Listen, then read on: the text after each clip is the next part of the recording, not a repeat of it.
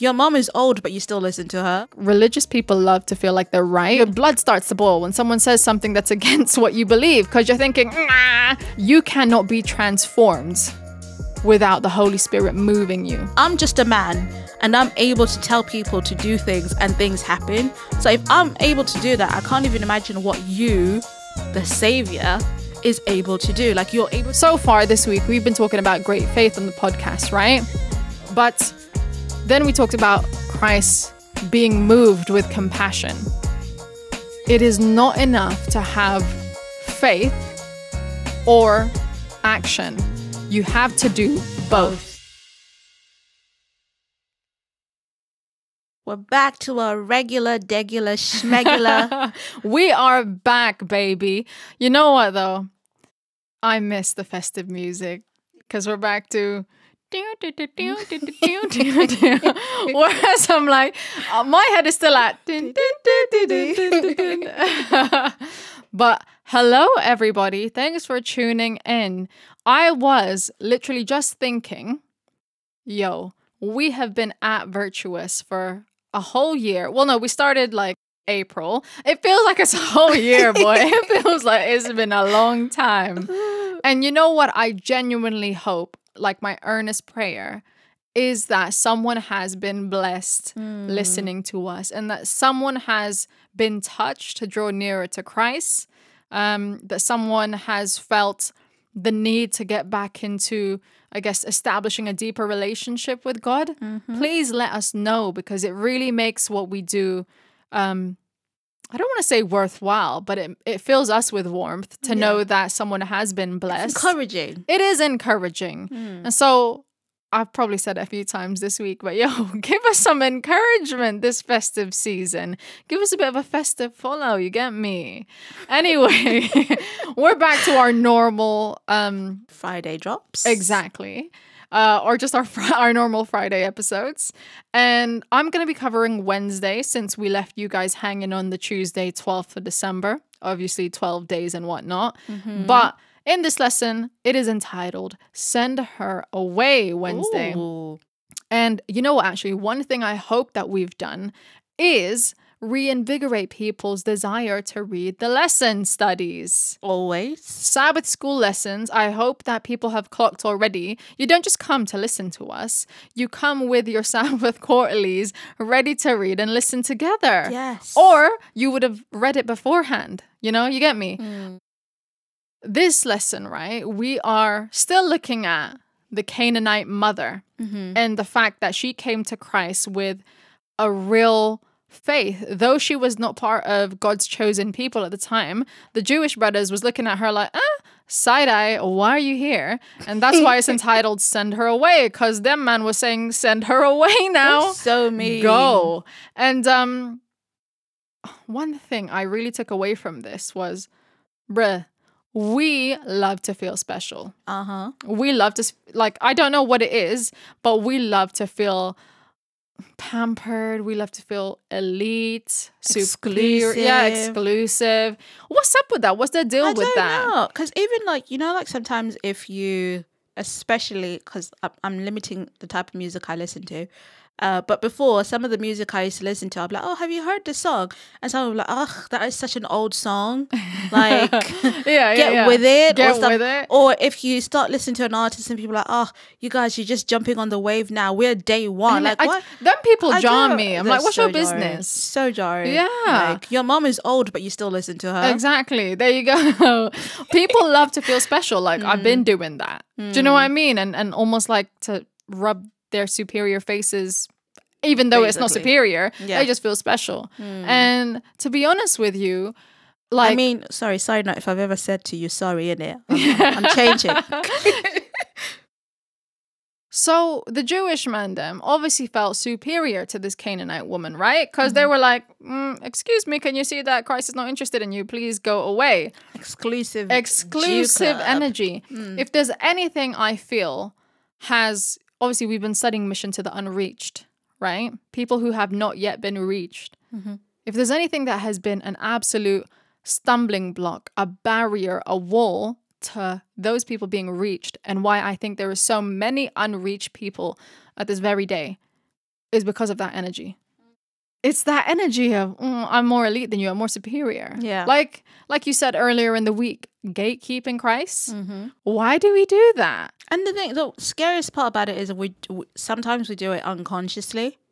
We don't even Th- yeah. realize we're doing it That is the problem though as well Mm. that we are not even aware. of it. Mm. Even in in the in a church where there are two people who believe the same thing, if there's a slight small disagreement or a misinterpret misinterpretation of something whereby I think one thing and you think another, immediately that's conflict. yeah, Immediately that's yo, you're wrong, I'm right. And it's a back and forth. It's a bit of a argument as to who is right. That Mm. bickering is so unnecessary. But we always feel I feel like and again, I'm so sorry to come for smoke, but like religious people love to feel like they're right. I don't know what that is. I'm not gonna lie. I used to be like that as well. And what would you think that was if you reflect back? It was just self. You think it's yourself? Yeah, no, it was not. It is. Yeah. that ain't no more. Yeah. It was just self, like wanting to to show off, basically. Like I know better than you, Mm. instead of realizing that it doesn't matter what I know. Uh, what no, it matters because yeah. But the most important is saving people for Christ's kingdom. That that's literally Mm. my only thing. So it's only when I realized my purpose that I stopped caring about that. I don't care if you think I'm wrong, or I, I genuinely don't care about that. What I care about is I want to make sure that you understand. Like, I want to understand your point of view, Yeah. and I want you to understand my point of view, and then we can come together and actually study the word itself. So I think that's what's changed yeah. in me. Yeah. Wow. And uh, I guess there has always been a part of me that wants like like any human being right wants to feel like they are in the correct position that they are right but the problem with me is when someone comes at me with uh, a statement that isn't in alignment with what i believe in my faith because i didn't have the the knowledge the backing the i think this week we discussed like an objection hound- handler a counteract to your point, I always kind of skirted away from any conflict because I'm Yeah. like, mm, I know they're wrong, but for a fact, I can't back myself. That was the energy I came with. I still wanted to be right, but I just didn't have the words to do that, which is probably why I didn't get into too many arguments. But I know for a fact I, I had no energy for those things. Mm. But there was something innate in all of us. I think definitely one thing I have is if I'm going to believe something in my life, I obviously don't want to believe something that's fake, right? Hundred. I and so for that reason, it like your blood starts to boil when someone says something that's against what you believe because you're mm. thinking, nah, yo, that's not it because this mm. is what I believe. I believed it for the whole however many years of life I've lived, but yet you're saying something different. Mm-hmm. It's just very, very triggering. So I think that kind of attitude needs to be set aside, not just by myself and Michelle, but each and every single one of us, because that is the only way that we are going to reach the people who have not yet been reached, is having an attitude like Christ, where he took his disciples out of their comfort zones and moved them to places that practice paganism and idolatry and things that were basically disappointing and disobedient to what God's instruction has been, you know? Mm-hmm. How how can we go to those places with the same attitudes that we have right now? We need to ensure that we enter those places with Christ's attitude and and the fact that we can reflect Christ also is is the only way we're going to reach people and touch people because let's be real, you cannot be transformed without the Holy Spirit moving you. Hmm. And so, therefore, how can the Holy Spirit dwell in you if you aren't right with God? Um, but one thing I definitely learned from this is that God showed no partiality. Oh, He showed no partiality whatsoever. He showed and demonstrated that he loved and cared for everyone. And it's that piece again of having love, humility, and compassion for everyone, you know, people who are helpless and needy, people who aren't even in the same faith, who who may be even like atheists. We talked about mission to the powerful and the fact that we can think often, oh, they don't need our help. They don't need anything because they got it all. Mm-hmm. that's wrong. Sometimes there are people who are in deep need. Mm. And so that's definitely a, a reflection piece for us. A hundred percent. Uh, Thursday's lesson, our final day, is faith on earth? Question mark. When I read this, I was like, "What's going on here?" But it starts us off in Luke eighteen, and it talks about uh, a widow and a judge. And this widow is basically so it says that the judge he didn't he wasn't a follower of Christ. He didn't love God, and he didn't respect people. Right? He just he just sounds like a bad mind judge. I'm not gonna lie. And she goes to him and says, "Listen, can you like have mercy on me? Can you stop my adversaries or my or my oppressors? Can you like tell them to chill and stuff?" And she keeps going to the judge, and he. It, the way the story comes off is he at first it was just like kind of ignoring her. But then afterwards finally he says to her, to himself do you know what? Let me help this woman because if i don't help her she's going to keep coming back to me. So let me just help her to kind of shut her up right?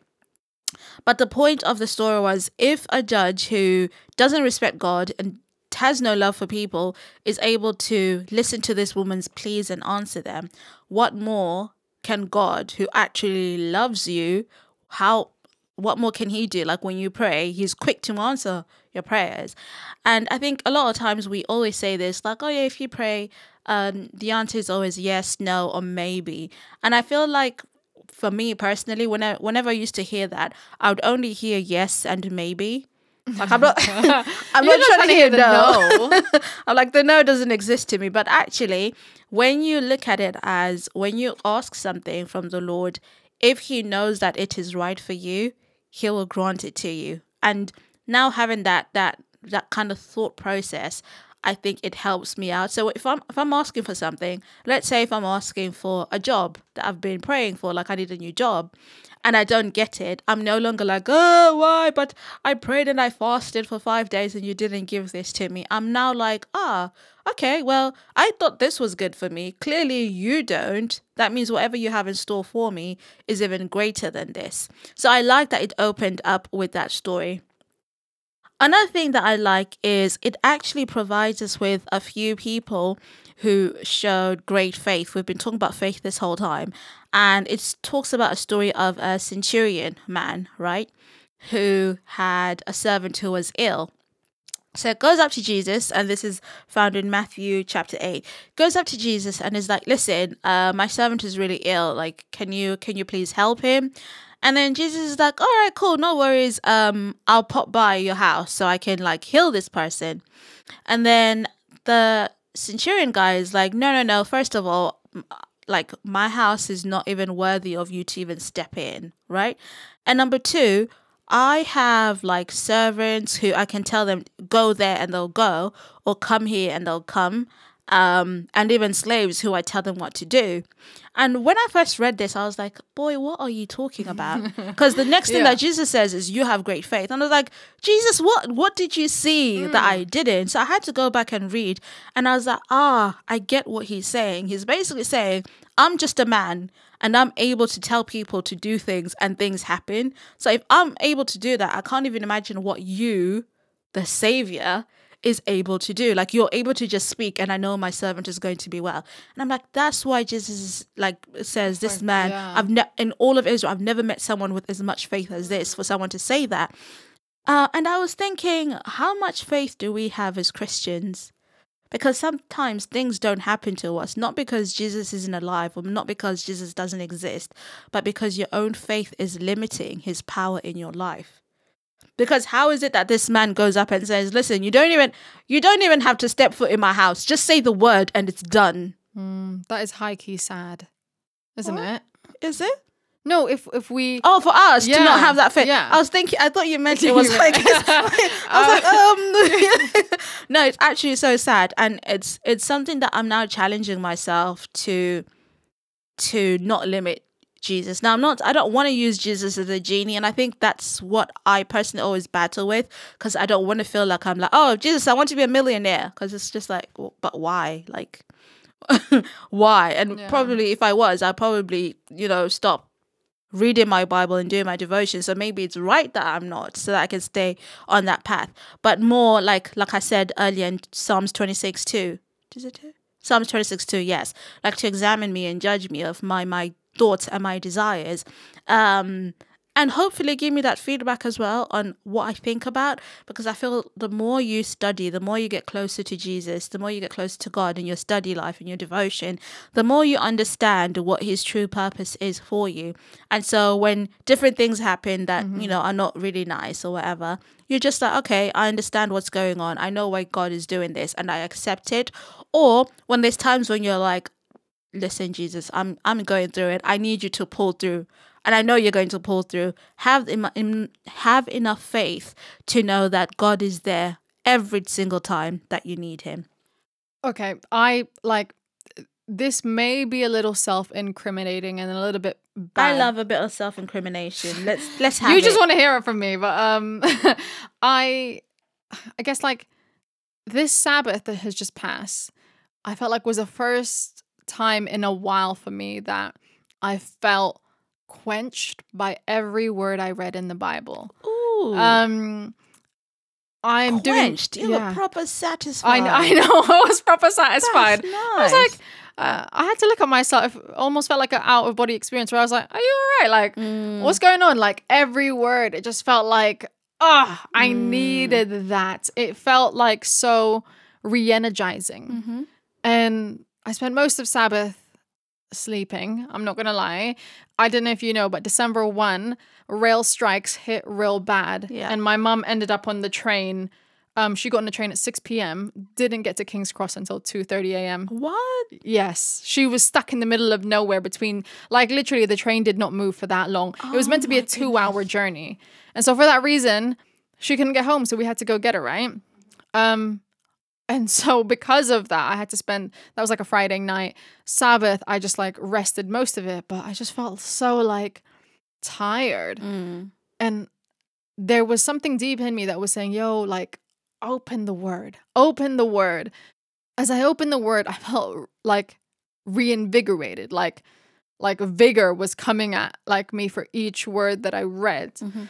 And there was a scripture that kind of, well, I'm going to read it.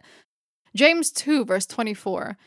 You see that a man is justified by works and not by faith alone Mhm. interesting to me because I was like, so far this week, we've been talking about great faith on the podcast, right? Mhm. But then we talked about Christ being moved with compassion. It is not enough to have faith or action. You have to do both. Both.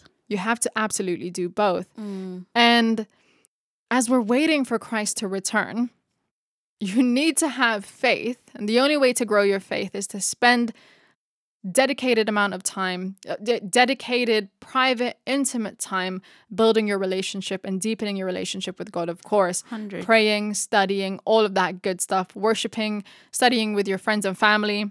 And then coupled with that is moving, you know, being moved by the Holy Spirit to take action in whatever work it is that He's got for you in store. So Mm. people are like, okay, you know, when you read Revelation and think about Christ's return, there's going to be bad stuff that goes down. You know, you, you read that, like Yep. calamities and, and wars and whatnot. Basically, And what's happening? we're seeing that today. Mm-hmm. So people often feel more scared by the idea of Christ's return because you're like, ah, I know all of this bad stuff is going to happen. And one thing I read was like, don't worry about that bad stuff. Because at the end of the day, if you're making sure you're right with God and you're making sure you're doing the right things, ultimately you're going to look forward to Christ's return. 100%. And so that for me was a reminder again. Make sure not just to be focused on your faith, because I feel like a lot of the times we are so focused on just like, oh, making sure I read the Bible and doing all of this good stuff. Mm-hmm. But then it's almost like missing a real key part to your faith, which is the action part. And a lot of the times also people are doing so busy working at church and doing all the action, doing all the action at work or wherever you may be. But then you haven't done the thing that you should be doing, which is also growing your faith. Yeah. And so I think in this season again, and I know I've said this many, many times, in this festive season, in the month of December, for sure, there's going to be a lot of us taking time out of work. While we're taking time out of work, what are you doing to be productive in your spiritual walk with God? I actually really like that. And you know, we actually haven't been doing like proper virtuous challenges with our festive drops. I think we had a few here and there. Um, so just to continue, we're going to give you a virtuous challenge, and this is taken from the quarterly. So unfortunately, I can't even take credit for this. I will not take credit for this. But your challenge is to, with everything that Iris just said, open your heart in prayer for a greater portion of faith with which to share your love for those um, near and far. Amen. That's pretty much Basically, what you said. action, isn't it? Yeah. So good luck with that, guys. Catch you next week.